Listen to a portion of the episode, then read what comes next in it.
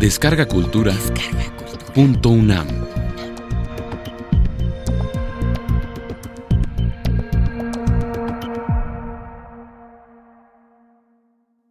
Los diversos sistemas bancarios, rasgos y fuentes para su estudio. Conferencia impartida por la doctora Leonor Ludlow el 11 de junio de 2014 en el Instituto de Investigaciones Históricas, dentro del ciclo de conferencias el historiador frente a la historia 2014. Temas del siglo XX. Primera parte. Me toca un tema muy espinoso porque normalmente uno tiene todos los prejuicios sabidos y por haber con la banca, ¿no? Es decir, la banca tiene el dinero que quisiéramos o que necesitamos, por decirlo rápidamente, la banca es aquella que se ha convertido en el vampiro de las finanzas o de los ahorros por sus tasas de interés, por sus plazos perentorios. Es decir, la crisis de 94 nos enseñó lo que era capaz la banca de terminar con un fuerte sector de la clase media. Y en realidad, bueno, pues sí, la banca es necesario entenderla. La otra cosa que nos ha afectado mucho son las crisis generales, en donde, bueno, en general la literatura y la prensa sobre todo enseña que los culpables de estas crisis tan terribles que hemos padecido desde los 70 hasta la fecha, los vaqueros son los culpables de todo este tipo de cuestiones. Entonces, no se trata de hacer una defensa de la banca porque lejos estoy de eso, digo, yo soy tan víctima como ustedes, pero sí se trata de entender por qué la importancia de este tipo de estudios y por qué es necesario comprender cómo funciona y cómo ha funcionado la banca en México en este tormentoso siglo XIX. ¿no? Ahora tocamos el tema de la banca porque la banca ha ocupado un terreno en la vida mexicana y en la economía internacional central, está prácticamente en la vida cotidiana de todos, así, no sé, hace 60 años nuestros abuelos o nuestros padres pues no iban al banco a, guardar su dinero o, a cambiar un cheque o a que les pagaran un servicio, etcétera. Ahora sí está presente realmente en nuestra vida diaria, todos, todos hemos ido alguna o muchas, vamos muy seguido al banco. La otra cuestión es que, bueno, si hubiéramos estado esta conferencia en los años 50, 60, pues seguramente hubiéramos hablado de la industrialización. Desgraciadamente nuestros países han sufrido un proceso de desindustrialización muy importante. Ustedes saben que, bueno, la industria textil y manufacturera señalan que es una industria colondrina y ahora se ha movido a Asia y digamos de donde viene toda la materia prima, es más barata la mano de obra y que bueno, pues los textiles o las ramas de la manufactura que eran muy importantes en México se han ido perdiendo y en cambio el sector comercial y en particular el sector bancario ha ido ganando terreno, es uno de los actores o presentes prácticamente en las agendas, no solamente políticas, sino eh, también de los partidos políticos, etcétera, etcétera. Este, digamos, el campo del estudio de la historia de la banca en México es reciente, pero ha ido rapidísimo, avanzado rapidísimo. Seguramente las crisis obviamente nos hacen preguntarnos por qué llegamos a esta crisis, cómo funciona el banco, etcétera, etcétera. Y bueno, eso era un tema que va en ascenso. Yo les recomiendo un artículo muy bueno de Gustavo del Ángel y de Carlos Marichal, que publicó Historia Mexicana hace unos 3, 4 años, que hace una revisión de esta historiografía y que es muy interesante porque va, obviamente, con los problemas de crédito y las finanzas desde finales del 18 hasta, hasta el siglo XX, digamos, hasta el 21 de casi, ¿no? Y que eh, nos va enseñando, nos va demostrando cuáles son preocupaciones que hay y cuáles son las preguntas que uno se hace. Bueno, uno como historiador se pregunta desde el presente sobre el pasado, como sabemos bien, y entonces, bueno, la banca ha ido tomando en el gremio, en el grupo de los historiadores, un terreno importante. Esto no quiere decir que no se hayan borrado los temores, sobre todo entre los historiadores, que ver cuatro dígitos seguidos les parece una cosa terrible, pero bueno, no todo es dígito, no el estudio de la banca lejos está de hacer una auditoría retrospectiva, no se trata que les revisemos las cuentas a los banqueros de hace 100 años porque no tiene mucho caso, pero sí se trata de ver cuál es la función, cuál es el papel, cómo operaba, quiénes eran sus clientes porque la banca, como parte de un sistema financiero, está en el entrecruzamiento de una serie de disciplinas. Tiene que ver con la sociología porque se refiere a una sociedad en la cual le presta, en la cual toma sus ahorros, toma su capital lo distribuye o lo asigna. Tiene que ver, obviamente, con las élites, en cuanto a quiénes son los directivos de esta banca, quiénes forman parte de estas élites económicas. En realidad, lo que se llama la aristocracia del dinero es una cuestión que viene desde el siglo XVIII y se conserva realmente hasta nuestros días. ¿Quiénes son los que dirigen, los que manejan, los que trabajan con el dinero no suyo, sino con el dinero de todos o con el dinero de otros? es realmente un tema que ha ido en aumento, aunque hay una tradición muy importante de los estudios de la banca europea y a quienes estén interesados en eso, pues les recomiendo porque son trabajos realmente clásicos. Los temas que más se han estudiado en Europa y que bueno ahora van sobre nuevas perspectivas porque las crisis financieras, la formación o transformación o movimiento de los mercados financieros han llevado a nuevas temáticas, pero los tradicionales, digamos, los temas más comunes es ver la relación de la banca con los procesos de industrialización. La pregunta que hizo Cameron, que es el trabajo clásico, que hizo Tortella para el caso de España y Nadal también para el caso español, es si la industria, los procesos de industrialización europeos hubieran sido tan exitosos, tan expansivos, sin los recursos crediticios que proporcionaba la banca. Esa es una temática que es muy común y que, bueno, también eh, está referida a. La otra es todos los procesos de la banca con las alianzas financieras a nivel internacional, que todo lo que tiene que ver con la expansión europea y que ahora, bueno, lo estamos viendo con los procesos de globalización, justamente para ver cuáles son las alianzas que se forman entre los grupos financieros de diversos países. Es decir, normalmente estamos acostumbrados a decir es la banca francesa, es la banca española, pero en realidad con los estudios bancarios nos vamos dando cuenta que no es una banca española, no es una banca francesa, es donde se suscribe el capital para ser exportado, para fundar una banca, etcétera, que son las plazas financieras más importantes. Entonces, no se le puede dar tan fácilmente una nacionalidad a la expansión bancaria, porque en realidad estamos atendiendo más bien a lo que son las plazas financieras, donde concurren ahorradores o capitalistas de muy distintas partes del mundo a suscribir estos capitales, tanto destinados a la banca como, bueno, en el siglo pasado fueron a la deuda pública. Parte importante o la aportación más importante de, estos tipos de trabajos es que nos han enseñado que los intereses financieros, los intereses de la expansión financiera están muy lejos o son totalmente al margen de lo que pueden ser las relaciones entre gobiernos o los conflictos o los amores diplomáticos que puede haber entre países. Es decir, ustedes pueden tener eh, digamos, después de la caída del imperio bonapartista, todos los odios y enemistades a nivel diplomático que puede haber entre Francia y Alemania, pero a nivel financiero tiene una cantidad de alianzas para exportar capitales hacia América Latina de manera impresionante, a todos los países prácticamente, incluyendo el nuestro, y promover la fundación o la ampliación de capitales en los bancos. También, bueno, tenemos el caso de Cotrel, digamos, también los tradicionales odios entre ingleses y franceses, desde el punto de vista diplomático y político y las críticas y mofas que se hacen uno de otro, se borra justamente cuando están los intereses financieros en juego, caso ejemplo ilustrativo de todo esto, bueno, fue la alianza anglo-francesa con el imperio de Maximiliano y, digamos, la promoción y la propuesta de una serie de bancos y de apoyos financieros a Maximiliano que se hicieron en ese periodo. Entonces, la otra es, es decir, que se ha empezado a ver y que son trabajos mucho más recientes, ver a la banca como parte de la historia empresarial y entonces entender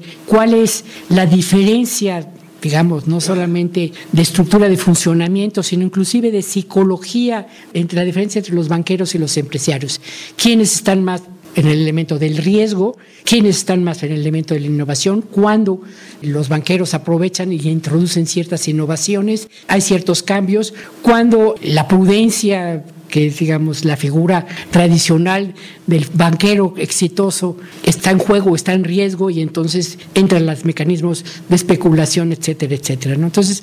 hay una amplia biografía. Los norteamericanos, yo creo que tienen unos 15, 20 años que han empezado a desarrollar y a tratar de entender su complejísimo también historia bancaria que tuvieron en la parte del siglo XIX y han empezado a ver lo que son las principales casas bancarias que antecedieron a los bancos y su proyección a lo largo del siglo XX. Entonces, sí hay una literatura y es un tema en boga, es un, tema que va creciendo en la medida en que las crisis, en la medida en que la banca está cada día más presente, digamos, y es un tema de estudio para todos.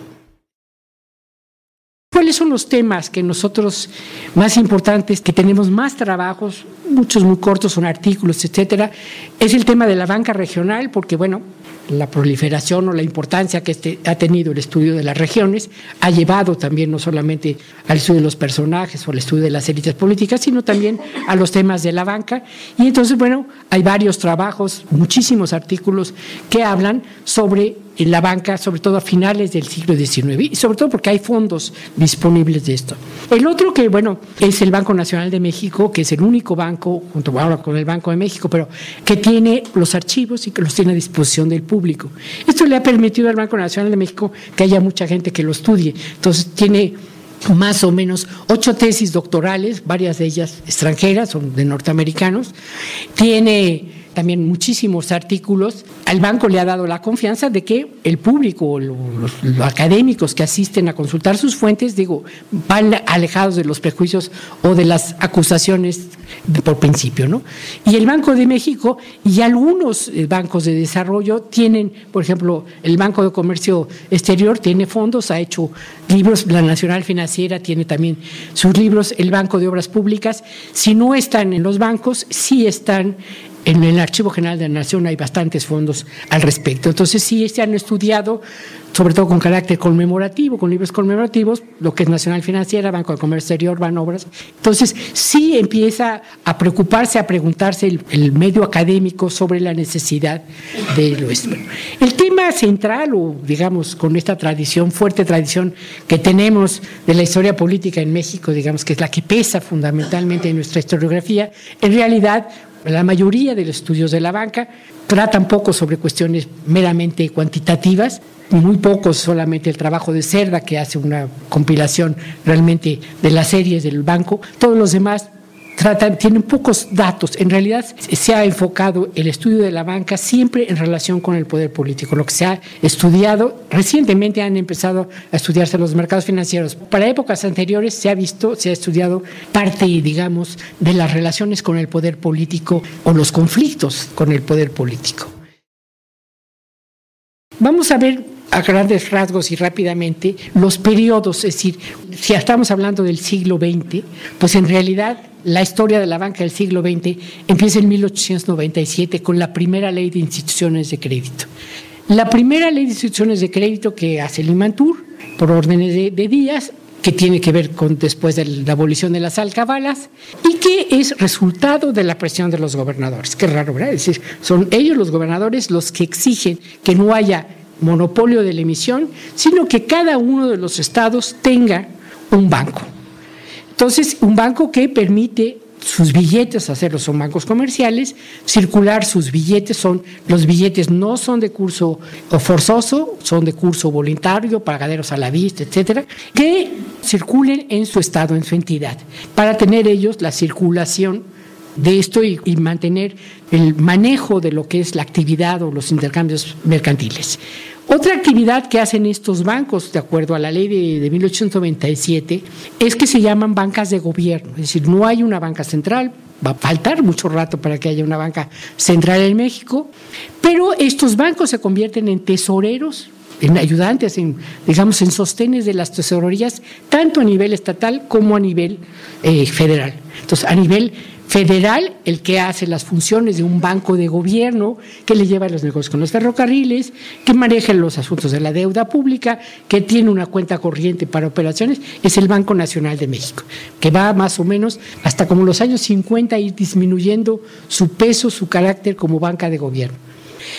En el, caso de los bancos estatales, también aquellos que tienen relaciones con el gobernador, por ejemplo, San Luis no, pero casi toda la mayoría sí tienen las relaciones de banca de gobierno y prestan tanto a los gobiernos estatales como a los ayuntamientos de las cabeceras de las capitales de los estados. Entonces, bueno, muchas veces uno se encuentra en los, archivos pues, que tienen que ver con todas las obras de urbanización y de envejecimiento de la, las ciudades mexicanas de finales del siglo XIX, porque bueno, ellos son los, estos entonces, las primeras instituciones se van a crear entre 1898 y 900. Se multiplica el número de bancos prácticamente en todos los estados del país que se suman a los que se habían fundado en los años anteriores. El gran problema de todo esto es que, bueno, eh, desde el punto de vista de la historia bancaria, es una regresión porque se rompe el sistema de pagos, es decir, había un sistema único de pagos que se aceptaba para cobrar los impuestos, etcétera, que era el del Banco Nacional de México, y en la medida en que ahora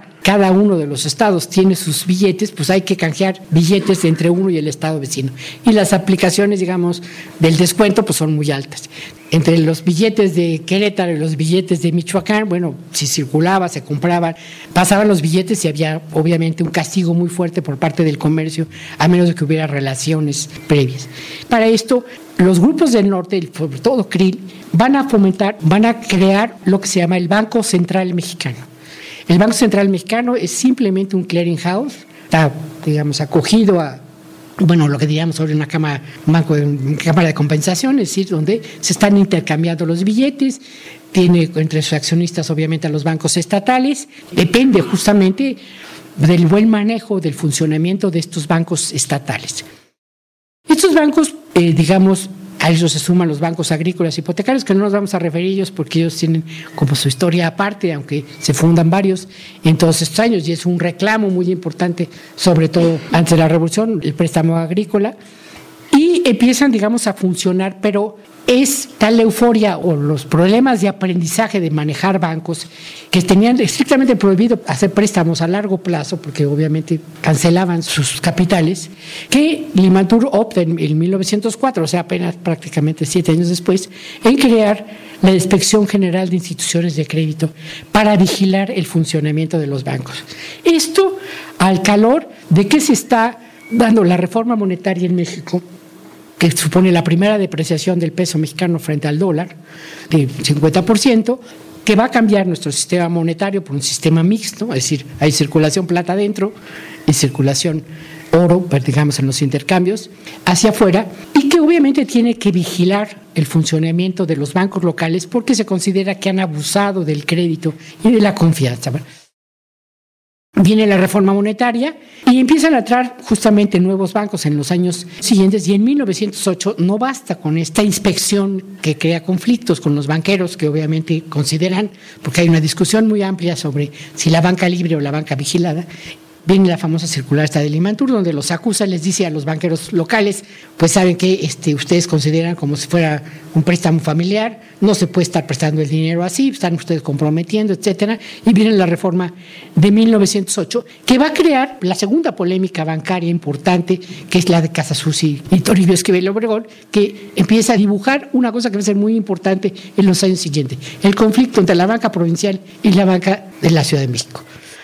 Y que, bueno, va a derivar obviamente en el famoso antibancarismo de Luis Cabrera y las acusaciones contra los científicos. ¿Por qué? Porque los científicos van a proteger los bancos más importantes, que son los de la Ciudad de México, y van a crear una serie de mecanismos de control y de supervisión o por encima de los bancos locales. Viene esta reforma a la ley de, comisiones de crédito, eh, se hace la primera conferencia de banqueros, es la primera vez que se unen los banqueros a iniciativa de los del grupo de Monterrey, del norte, y empieza en los años previos a la revolución, en medio de la crisis de 1908, que es resultado, digamos, el impacto de la crisis norteamericana, que tenía cerca de 2.200 bancos y que es una crisis de papeles muy importante que lleva a la fundación del Fondo Federal de Reserva. Obviamente tiene repercusiones sobre todo en la economía del norte de México y lleva justamente a la fundación de lo que es la Comisión de Cambio y Moneda que está organizada, controlada por los grandes bancos de la capital y que obviamente va a pesar sobre los bancos de provincia. Esto va a traer muchos problemas, más súmele las deficiencias del préstamo, sobre todo para la cuestión agraria.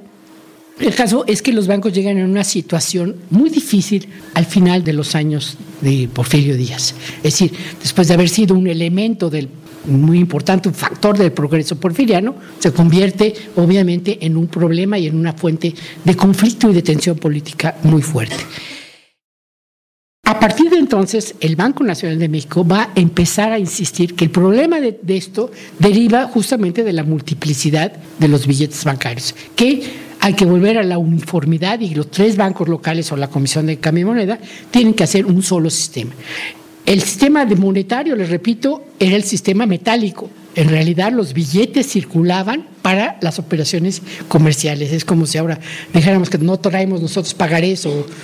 otro tipo de documentos en la bolsa, porque son las que trata el comercio el comercio con la industria. Digamos, era simplemente lo que había, era el metálico. Pero claro, como se dice, la moneda mala esconde y se lleva la buena.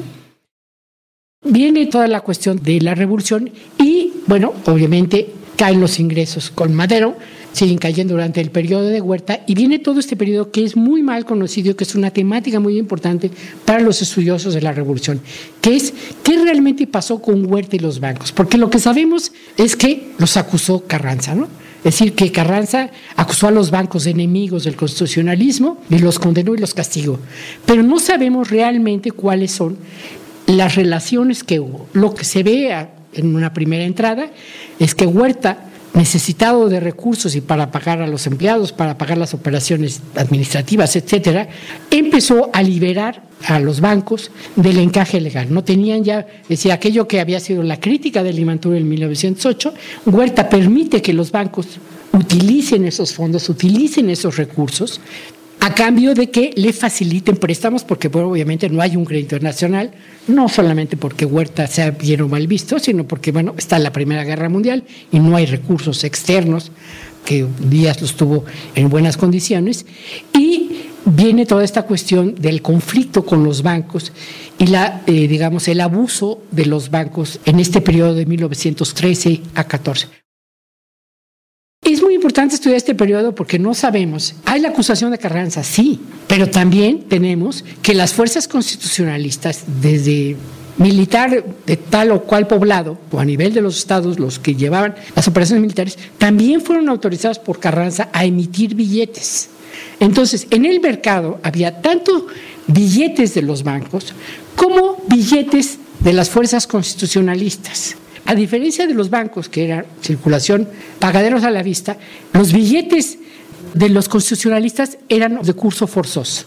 Y esto creó, obviamente, grandes problemas en el mercado de todos los días, de las operaciones diarias, porque, bueno, iban desapareciendo, escondiéndose o saliendo del país, como ocurrió las monedas metálicas, oro y plata, empezaron a circular monedas como níquel, digamos que habían sido obviamente retiradas de la circulación épocas antes, monedas que no tenían un contenido metálico como era, digamos, la tradición mexicana, y dos tipos de billetes. Dos tipos de billetes en cuanto unos eran de circulación voluntaria y otros eran de circulación forzosa. Pero además los billetes eran de muy distintos tipos. Si ustedes van al, al museo del, del Banco de México, que está ahí en Betlemitas, se pueden dar cuenta de que lo mismo había un cartoncito que era con un stencil, digamos, los que se acuerdan lo que son los stencils, pero los jóvenes no van a saber, con un simple sello, matasellos, pero que decía vale por un centavo, vale por dos centavos, vale por tres. Pero eso, cartoncillos, había cualquier cantidad de cartoncillos,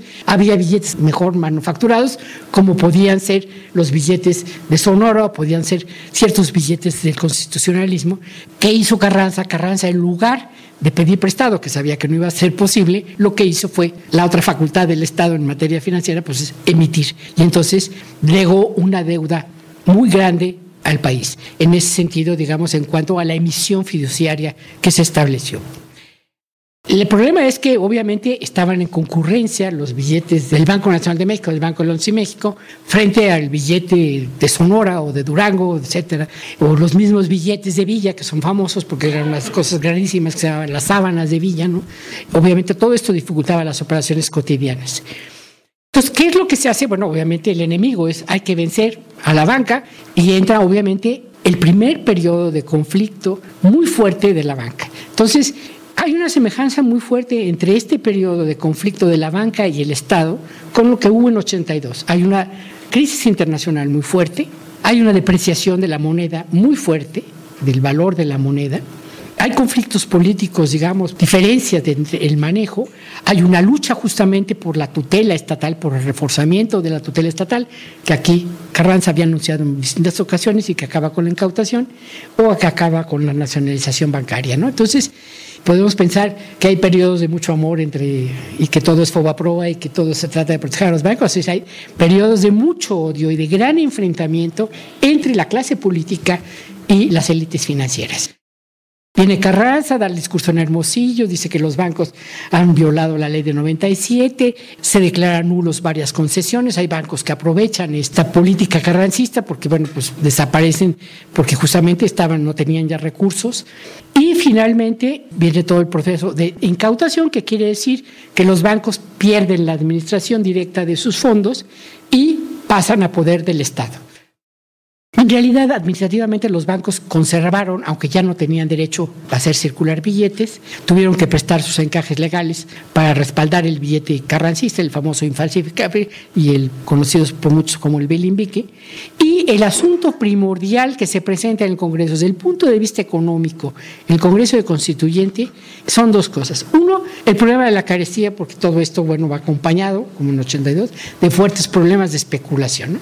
El otro, es la diversidad de medios de pago y todo esto, y esto hace que el asunto primordial empiece en la convocatoria, en lo que hace Carranza, digamos, en la iniciativa de Carranza al Congreso, como un asunto mercantil, como un asunto de que hay que controlar la inflación, y en cambio Nieto, sobre todo porque Cabrera andaba haciendo labor diplomática afuera, eh, Nieto diga no, el problema fundamental es como el problema que tienen los Estados Unidos, que están tratando de resolver, que es, o que acaban de resolver, que es la creación de un banco único de emisión. Es decir, lo que tenemos que era una vieja propuesta que ha hecho el Banco Nacional de México, que habían tratado de hacer los de la Comisión de Moneda,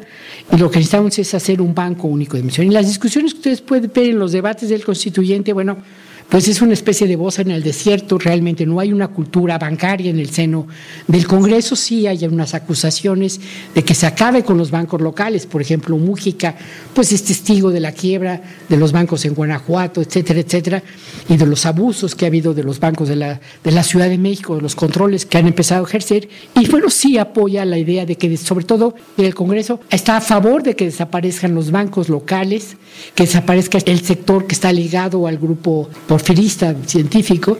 pero muy pocos entienden, a pesar que a veces son muy técnicas las intervenciones de Nieto, que tiene obviamente un conocimiento muy amplio, se ve muy bien fundamentado de lo que está pasando en los Estados Unidos. Entonces, finalmente se aprueba la idea de crear un banco único de emisión en el artículo 28 constitucional, bueno, lo tenemos hasta la fecha, pero nadie habla de un banco del Estado porque obviamente en el Congreso dice que el Estado con qué recursos, con qué fondos va a ser un banco, no hay recursos suficientes y queda en el aire una cuestión que va a estar a discusión hasta 1926, o sea, hasta que se abre el Banco de México, es ¿con qué se va a fundar este Banco Único de Emisión? ¿Con qué recursos?